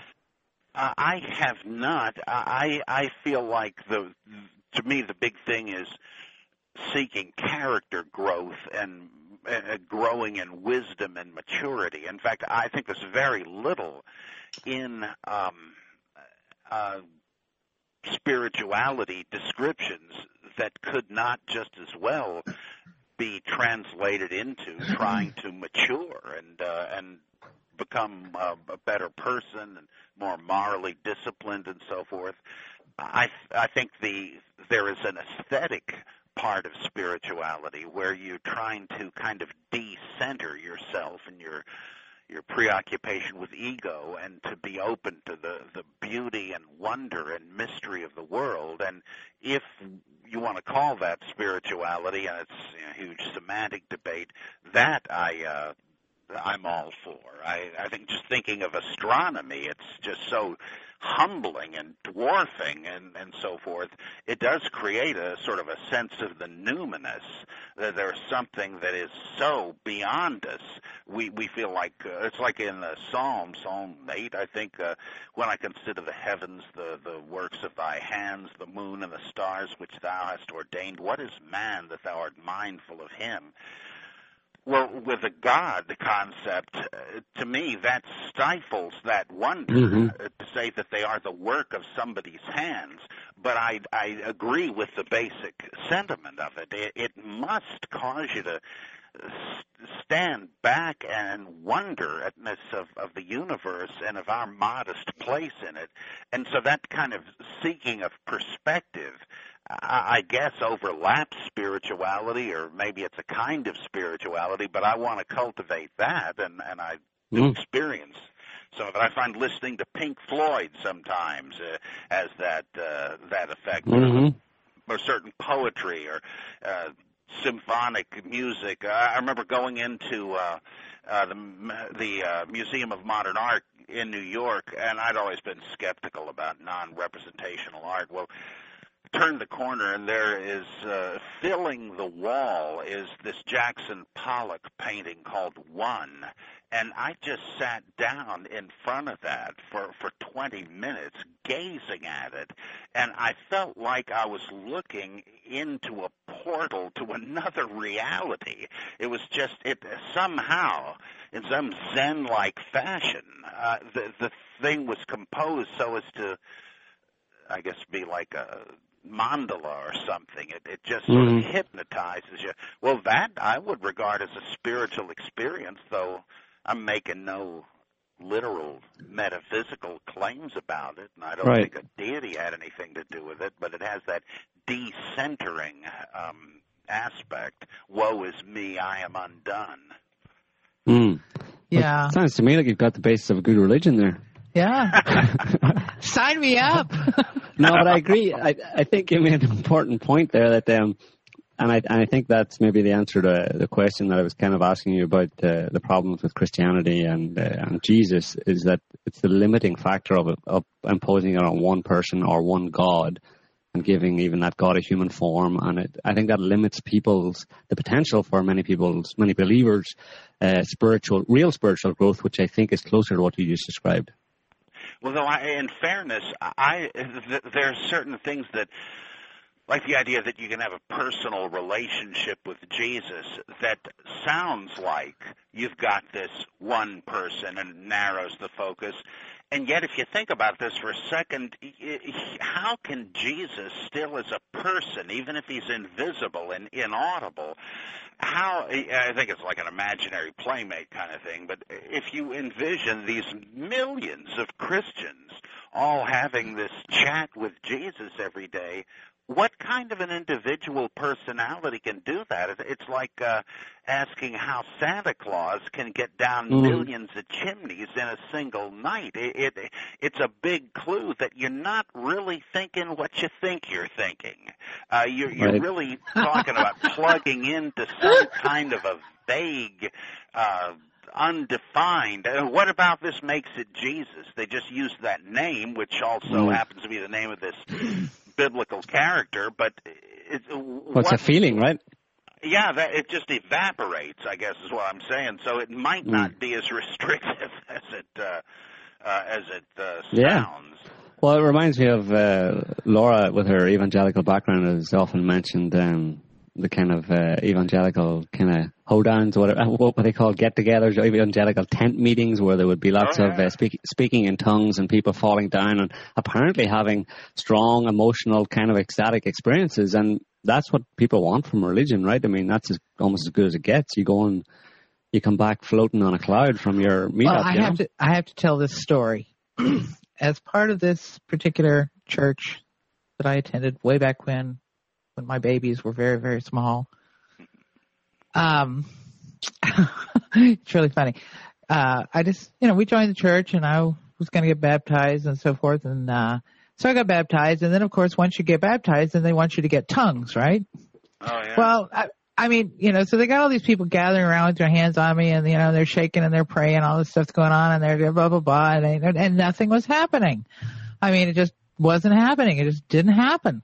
And so I felt like a complete failure. Well, anyhow, there was one of the older ladies of the church and I went to visit her one day and, you know, she was one of the ones that, who was always speaking in tongues, always speaking in tongues. and I said to her, I, you know, I, I asked her, I said, well, you know, what, what happens? And she's, you know, she tried to describe it and she was kind of at a loss for words. And finally I said, well, can you tell me how it feels? You know, cause I mean, if this was something really terrific, I wanted it, right? Mm-hmm. And she says, well, she says, and she looked right and left, make sure nobody was listening. And she says, I have to tell you this. She says, it feels kind of carnal. There's wow. the secret. And right then, you know, the warning bells went off in my head and I said, wait a minute here. You know, mm. what are these people doing? Well, you're getting a direct experience of Jesus, maybe yeah. The marriage supper of the Lamb. Right, yeah. no doubt. But uh, that was towards the end there. I mean, I did I didn't last long in that milieu. I think it I think it lasted about a year. Mm. Yeah. So yeah, I yeah, attended an Assemblies of God church for a couple of years, and uh, I never really felt the uh, the magic either. And and I wonder, you know, they say that uh, they can coach you into speaking in tongues, which makes right. me wonder if it's not just a sort of ritual by rote mm-hmm. thing with many people. And uh, in fact, uh, Irenaeus tells us about Marcos the magician, a disciple of Simon Magus, who would basically teach his uh, his devotees to speak in tongues in the same rote manner, which is an interesting surviving little uh, bit of information. And I figure once you you know if this is what you're supposed to be doing, well, I guess I'm doing it. Hallelujah. well, we periodically get out our our. Uh, I guess we have it on a DVD or on a computer file. Watch this movie, Marjoe Gortner. Oh yeah. yeah. You know, yeah, I mean, great. he sh- he shows you how it's done, and I'm telling you, it's it's it's the truth. It really is.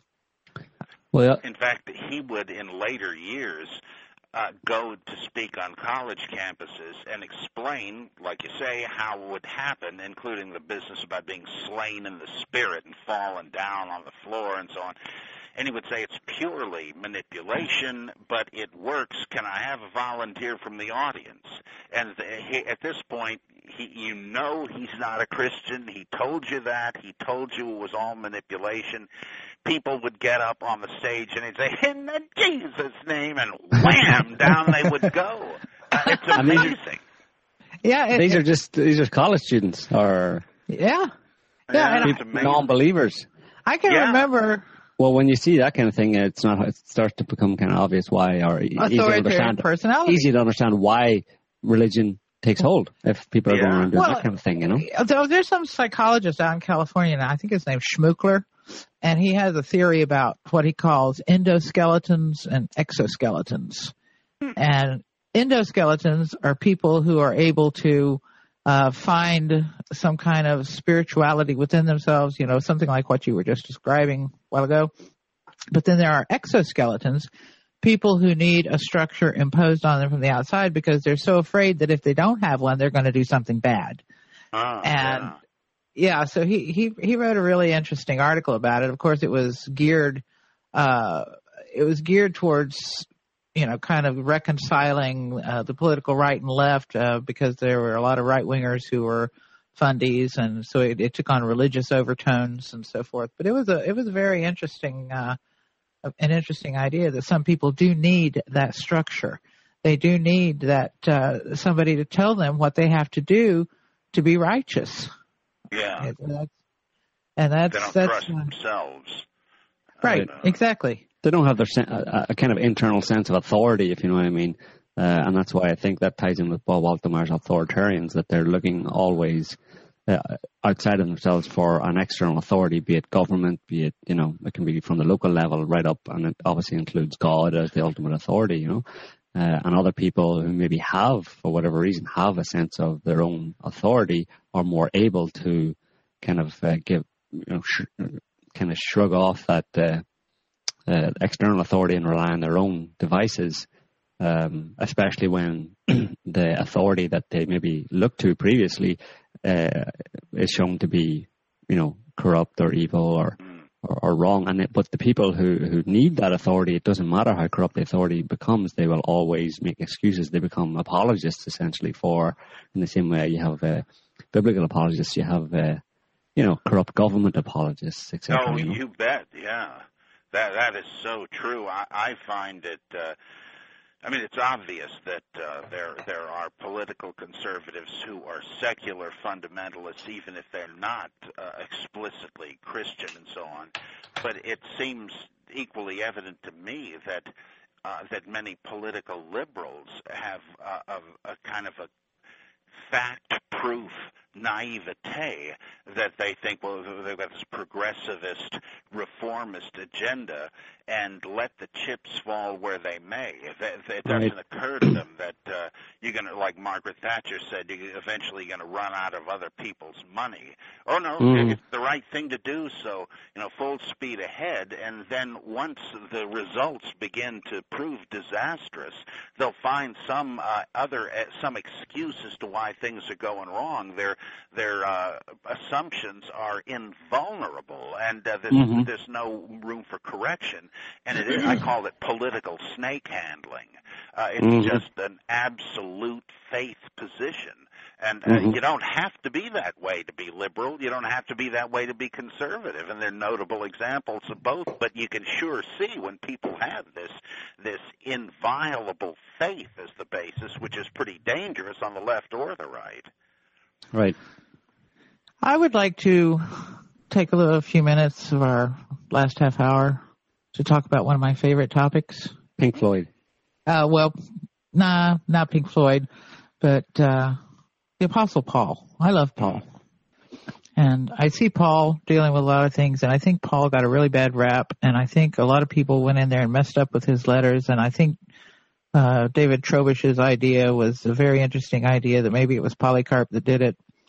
And, uh, You know, I just I think Paul was real, and I think Paul invented Christianity, and I think he invented it in a way that it that it was twisted, and that, that's just what I think. But you know, I mean, I know that you wrote this amazing colossal apostle, and by the time you got done with it, there wasn't very much of Paul left. yeah. and I was thinking, well, wait a minute. I'm, and I and I probably have notes all through it. Like, well, wait a minute. Somebody else did that. Somebody else did that. That wasn't Paul. Paul didn't say that. You know, somebody added that. But you that's know, kind of my point that we that the historical Paul is like a historical Jesus. There are a lot of uh, hands in this thing, and uh, that we we have rival Pauls like we have rival Jesuses even within the New Testament. So you, you're often hearing a debate about a debate between Paulinists uh, who see different implications of, of certain doctrines which may ultimately have been those of Simon Magus. The, the way Irenaeus described Simon about salvation by grace and not good works and so forth, uh, isn't there somebody else that says that, Irenaeus? Uh, it, it, he uh, immediately associates it with Simon Magus, whom uh, uh, he, they all considered, uh, the apologists considered him the fountainhead of heresy. Well, uh, when you look at who the heretics claimed as their father, it was Paul. And, and my uh, thinking is that both of them were right because they're two names of the same guy. And there are other reasons to think that, as F.C. Baur pointed out. The way uh, Simon Magus seems to stand for Paul in both the book of Acts, where you have a, an attempt to reconcile the Catholicized Paul of the pastoral epistles with the, the radical Gnosticizing Paul and uh, that, that you see in Galatians and, and so forth, and uh, that um, uh, that you've uh, you, you can see on other grounds in other texts that there's some kind of identification between the two characters.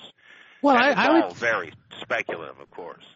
Oh, I would. I would suggest that possibly the author of Acts uh, was using names and little vignettes from uh, Josephus to, you know, to create things, to write things, and maybe even some of the other earlier Christian authors were doing the same thing because there was uh, the Simon the magician, and and uh, who was he? Was the uh, there was one that was a friend of the Roman governor who married Drusilla and Yeah. persuaded her to leave her husband.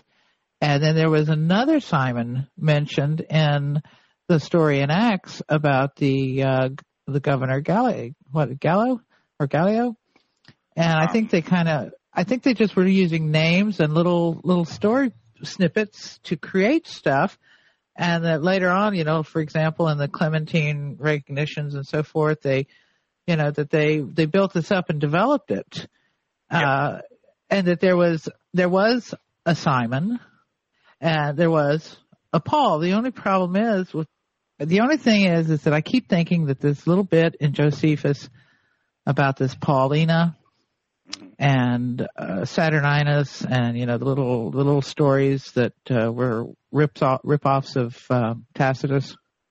I st- I keep thinking that Josephus was trying to tell us something, and About I don't. Christianity in particular.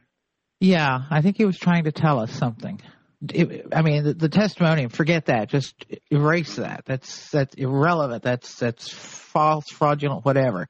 But those other two stories are really, really interesting, Mm. and especially since when you consider that they were placed in the context, and the testimony was also placed in the context of 19 A.D., not 29, 30, 27, or whatever. It was 19. And that, you know, if, if you read carefully those, those previous two or three chapters, you come to the overwhelming conclusion that this time period that he's talking about here was the time of the death of Germanicus. And it was not later as, and I, and I don't, I think, uh, I think Pilate went out as soon as Tiberius came to the throne. And I think he left, uh, as soon Germanicus died. And I think when they say that he was sent back I don't think he was sent back to Tiberius and that Tiberius was dead when he arrived back because there are two tiny little changes, two tiny little text changes adds 11 years to the text. Mm. Just two. And it just, it's, you know, I've read over and over and over and over, and I mean, I've, I've marked up the copy so much that you can hardly read it anymore. But I am convinced that that this this is situated in 19 AD, and that Pontius Pilate was never, never in Judea in the time in the time when he was supposed to have been. It, it, he was there until 19 AD, and he left. And the person who died was Germanicus, not Tiberius. You got to write this up. Well, yeah, one day. Yeah, but it's just should.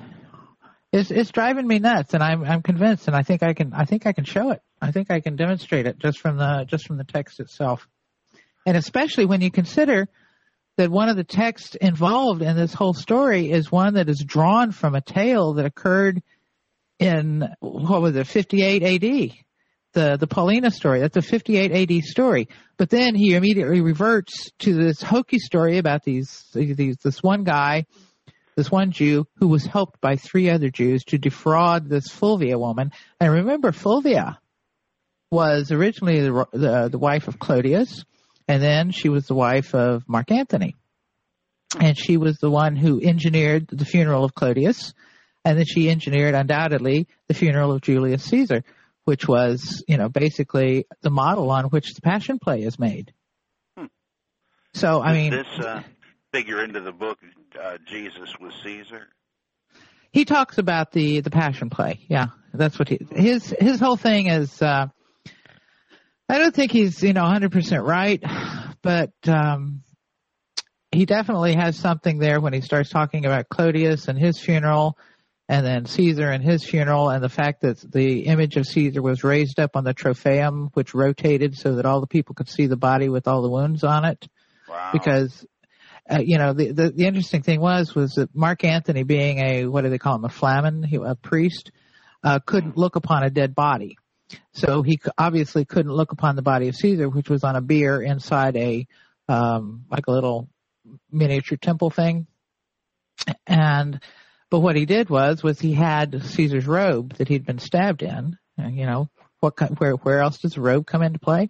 and he has a, a wax image, which was fairly typical for a Roman funeral. Usually they used masks and actors, but in this case they used a wax image raised up on a trophaeum, which is a cross type figure. I mean, you see him on Roman Mm. coins, you see him in all kinds of Roman imagery. So he's got Caesar with his 23 wounds on his body, and he's declaiming and waving this robe around, you know, and and and and reciting uh, uh, from a a Greek play. Uh, did I did I save them that they should do this to me? Did I did I forgive them that they should do this to me? You know, all of these things are supposed to be the voice of Caesar, of course. And uh, Wow. you know, so it's it's Yeah, I really amazing.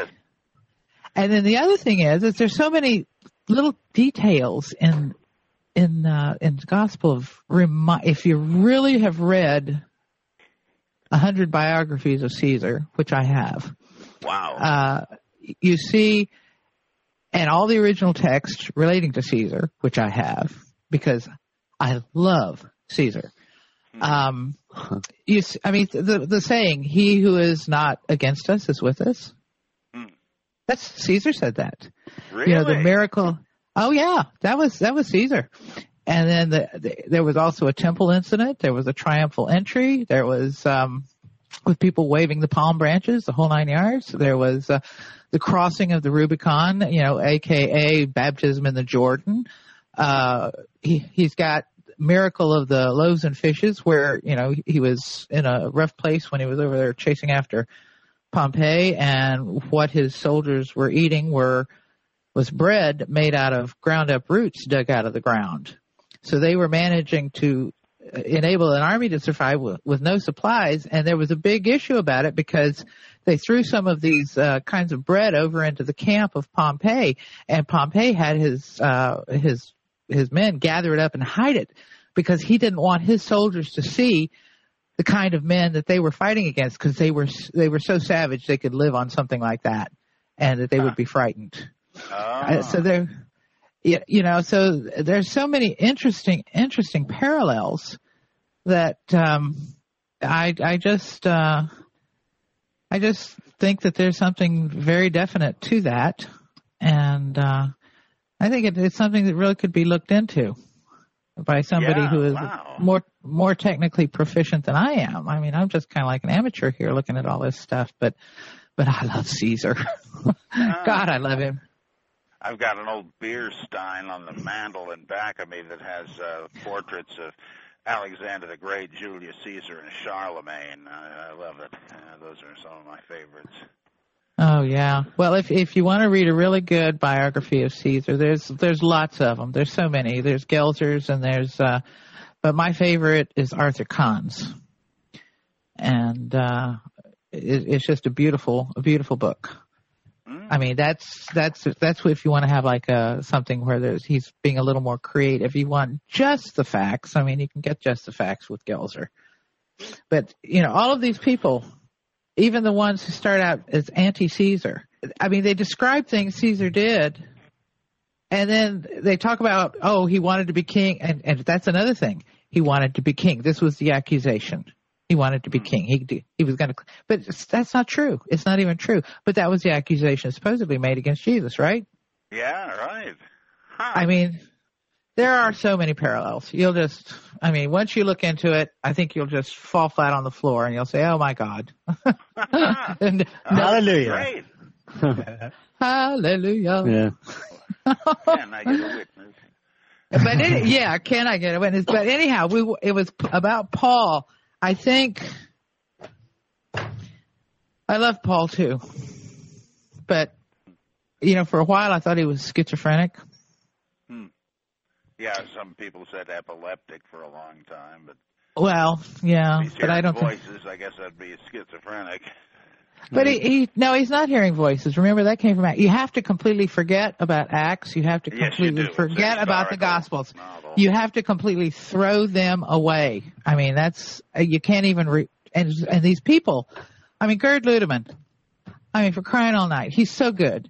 But then he refers to Acts, and I say, wait a minute, what are you doing? You can't Yeah. do that. It's That not allowed. Astounding.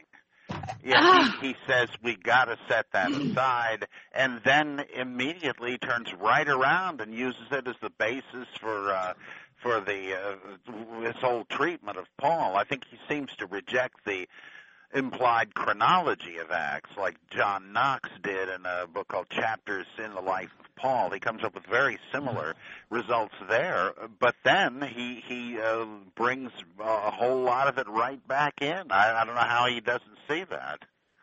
Well, you know, if this whole Pontius Pilate business, which, by the way, came about because of Ignatius, he's the one who said Jesus lived in the time of Pontius Pilate. But if that was in 1980, which I am convinced it was, uh, and I don't think it was, and I'm not saying that Jesus was in the time of 1980, but the Pontius Pilate was. And if that's the case, then that, that opens up the whole timeline for Paul. And I also think that 9, 10, and 11 of Romans, if they are authentic, were written after the destruction of Jerusalem. And yeah, then later, I think so too. Their their And you- table has become a snare to them, and so on. yeah, and then They were- and there's somebody else. Who was it? Um, oh, what's this other guy's name that, uh, about the authentic letters of Paul? F.C. Baur. No, I- no, not Baur. He's more recent. Uh, he wrote a really fat book. Anyway, what the heck was his name? Douglas Douglas Campbell. Is that his name? Douglas Campbell. Yeah, he did it. He he he rehabilitated. Believe it or not, he rehabilitated the ten letters, and he created an order form. And it's a really compelling argument because you know I was a conf- I was a confirmed you know possibly there were only four authentic letters and they were heavily redacted, and then I fluctuated between that and seven letters you know according to the Westar people, and da da da da, and I was back and forth, back and forth, and then this guy goes through it. You got to read it. It's I'm pretty sure it's Douglas Campbell. um, uh, something about Paul. Anyway, uh, the thing is, is that what uh, what I think is is that uh, Paul, if he wrote three chapters, if Paul wrote it of Romans after the destruction of Jerusalem, I mean, none of these timelines that these people have been coming up with have anything at all to do with history. And if that's the case, there's a possibility that this appearance of of this strange Christus uh, hubbub that happened in 49 AD could have been the appearance of Paul in Rome. Yeah, yeah, that because uh, I find it laughable when people say, "Oh, that's a reference to uh, to Jesus." Uh, what are you kidding? What, uh, how on earth do you do you place uh, him there? Uh, it, it would make a bit more sense this way. Well, if it, I mean, if it was, then you've got um, first of all, you've you've put the beginning of his experience, and and he never had any kind of visionary experiences. He tells you clearly in his letters how he came up with his his Jesus idea or his Christ.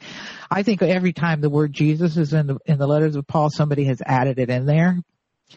Because I don't think he ever talked about Jesus. I think he all, only ever talked about a Christ spirit that he extracted or derived or exegetified out of the out of the Hebrew scriptures. You know, it was something yeah. that had to be. It was it was the the sky man. You know, the cosmic. Uh, what that's what Hugh Schonfield calls it. He calls it the sky man, and that he extracted it from the scriptures. And if you have this wide open period in which he could have lived, you've got a lot of a lot of uh, looking at other history to find traces and tracks. And I think the only authentic track of Christianity is that mention of that hubbub that happened in 49 where the Jews were expelled from Rome because of this hubbub over what they call Christus. Mm-hmm.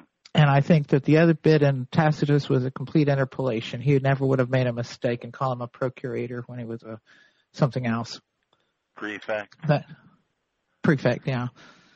So that's what I think. I think Paul was in Rome in 49 and I think he was making it because he had he what happened was he went to Rome and the same problems that had been hounding him, they had been hounding him these these uh these zealots, these Zadokites, these uh what do you call them? These uh uh uh revolutionaries that were trying to recruit for their for their big push against Rome. You know, they just followed him, and, and that's what that's what I think they were all about. They weren't about creating a Christian church. I think they were about recruiting uh, people for their rebellion. I think they were all a bunch of rebels. Uh, could be Schonfield thinks it's the other way around, though, and that James and the gang were uh, zealot revolutionists. But uh, I guess there's some basis for all of these theories. But yeah, yeah. uh, Well, I like to call them the James gang too myself. You know. well, and I think they were.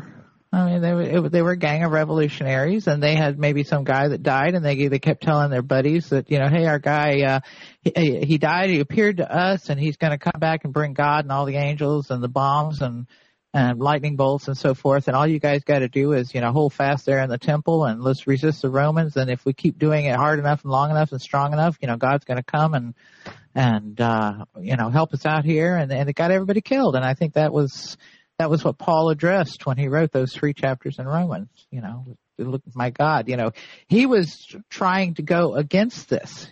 He was trying to share the Jewish God with the Gentiles and get the Jews to stop being so cranky and separatist. You know, kind of big reconciliation thing, and it failed. That's what I think. Hmm. At the moment. At the moment. Yeah, that could change. That could change. Yeah, Well- naturally, always got to be open to that. But Yeah, but anyhow, that's why I was. I love this book, The Amazing Colossal Apostle. It's really, it's really great. And I'm glad you like it. and I've got all my all my little notes here in the margins and stuff. And you know what else I like? I like it's because you translate things. I hate it when people don't translate things. Oh yeah, what a pain. Oh yeah. Yeah, man.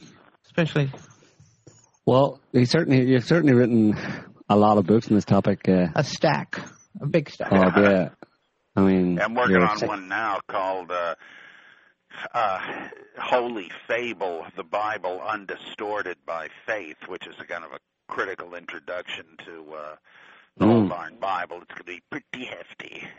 Wow. You did that uh, version of the Bible too, didn't you? I've uh, got the a big. pre-Nicene New Testament. Yes, and then, yes, Yeah. yeah. I've got that one too. That big fat one. Yeah. The Bible- it's Cinder block. Yeah, I like that. The Bible undistorted by faith. Yeah. That's Yeah, uh, that's a that's a provocative title. Yeah, because everybody reads it uh, through these uh, thick lenses of faith and what it has Absolutely. to mean. It's one big proof text, and uh, maybe not. yeah. I don't think the people who are believers should be uh, allowed to receive degrees in New Testament, Old Testament, or any kind of biblical scholarship. I think it should be a prerequisite that they are not believers in order to get these degrees, especially, especially since you know uh, universities that are funded by public money and so forth are are paying their salaries. I, I think that uh, I think that should be an exclusionary principle because look at how many people have lost their positions because they lost their faith. Yeah, I yeah. mean- poor uh, Michael Licona dared suggest in a massive book on why the resurrection really did happen. That uh, the Matthew thing with the, the saints rising from the dead at the crucifixion and then showing up in Jerusalem as if it was uh, Stephen King's pet cemetery, uh, and that uh, this might be uh, allegorical or something. He really caught it, and uh, Wow. uh, they were going to take away his uh, evangelical membership card, and then he quickly backed down and said, ah, I, "I guess I shouldn't have said that," and it'll be gone from future editions. Uh, poor guy. Mm. I've met Wow. him, and I, I, I think he's sincere, though I think wrong. But the poor guy, the minute he starts to think independently on a, even a very small thing, uh, he's he's in big trouble. Well, look how they went after Gerd Ludemann. Look what they did to Tom Brodie. Look what they did to you know all the people in the past. Uh, what what his name? Strauss and Reimarus. Oh, yeah. and all those people. I mean, they just they they destroy their lives, and it's it's uh it's really a pity bit. I think that what you're writing is going to be a really a really big service because uh, I think that people who believe should not be allowed to become experts in a topic. Yeah, maybe they could uh, teach in seminaries, which are just training uh, facilities for uh, vocational things for the ministry. You got to know the sacred lore, but like you say, if it's a public university or a non non denominationally sponsored, uh, th- then you you might as well, you know, if you're gonna have these people teaching there, you might as well have uh, Christian Science practitioners in medical schools. Exactly. I mean, it's the same thing. So, anyway, tell us what you would like to tell everybody if you had, you know, five minutes to tell them. On a giant bullhorn. Yeah, if you- if you could stand on the biggest soapbox in, box in the world, which is not to say our soapbox is anywhere near that, but Might be one day. you never know. Uh-huh. Well, I just feel like uh, we ought to live and let live. We ought to uh, uh, live in, in peace and put people before uh, ideologies when they will let you do so. And uh, that it's uh, not any of your business what anybody else thinks, though the free exchange of ideas is, is a great thing and should benefit everybody. I encourage that. But I suppose just as important, I think, is that uh, if you are interested in historical questions, and of course that's what this whole Jesus thing comes down to, you have to realize you cannot also be a believer. You have Van Harvey wrote a great book, The Historian and the Believer, uh, on the morality of historical knowledge. You can't be rooting for one reading of history to the exclusion of another. Uh, you have to just be interested in finding out what happened, not defending that something happened, and that means uh, you are never entitled to uh, cocksure certainty. You've always got to be open to the possibility that new evidence or new compelling readings of the old evidence may surface, and therefore that all judgments you make are provisional and tentative, and that, it seems to me, is just absolutely excluded from the stance of the believer uh, from the first step out of the box. And so, uh, keep your, uh, you know, keep keep the two roles distinct. I, I don't know that you can play both of them. Mm-hmm. Absolutely. I don't think so. I don't think so. No, that's. So I want to tell our listeners um, uh, of all of the uh, people who deconstruct the whole Jesus legend myth that I've been reading for the past few years. Robert M. Price is my favorite, and I wow. want to really encourage everybody to get and read his books and give him nice reviews on Amazon. Absolutely. And uh, his website is robertmprice.mindvendor.com. Like that's he's selling minds. Uh, yeah. uh, mindvendor.com. Uh, sell, sell you a new mind. Um, yeah, you're also in, um, people can watch a little bit of the Brian Flemming documentary that uh, you appeared in, The God Who Wasn't There. I think it's on YouTube, isn't it? Or it's on your website anyway. Yes, I'm pretty sure it is. Yeah, yeah. it's pretty interesting. It's uh, it, it's uh, it's a I didn't see the whole documentary, but and I, he's got he's got lectures and things on YouTube also. Absolutely, he also hosts the as you mentioned at the beginning, he hosts the um, uh, regular webcast called the Bible Geek, where apparently, uh, like I said at the beginning, you uh, you patiently you're willing to patiently answer people's questions who might call in or or send questions in. Yeah, I'll probably and I think another he, one of those today. Yeah. yeah, and I think it's a tremendous service that you're doing. Absolutely, and you're obviously, despite the fact that you've left the faith, you're a really good Christian. oh, in the true in the true sense. Yeah, I appreciate that very much. Yeah. You are. Great compliment. Yeah. Okay, Bob. Well, listen. Thanks a million for for coming on. Uh, thanks again for for coming on. It's been it's been excellent, and uh, yeah, more power to you. And I hope you keep churning out the the truth in the books. Well, it's been a delight to talk with you both. Okay. Thank you. Thank All right, you. Bobby. Have, have, a, have a good day. You too. Have a good day. Bye-bye. Okay, bye.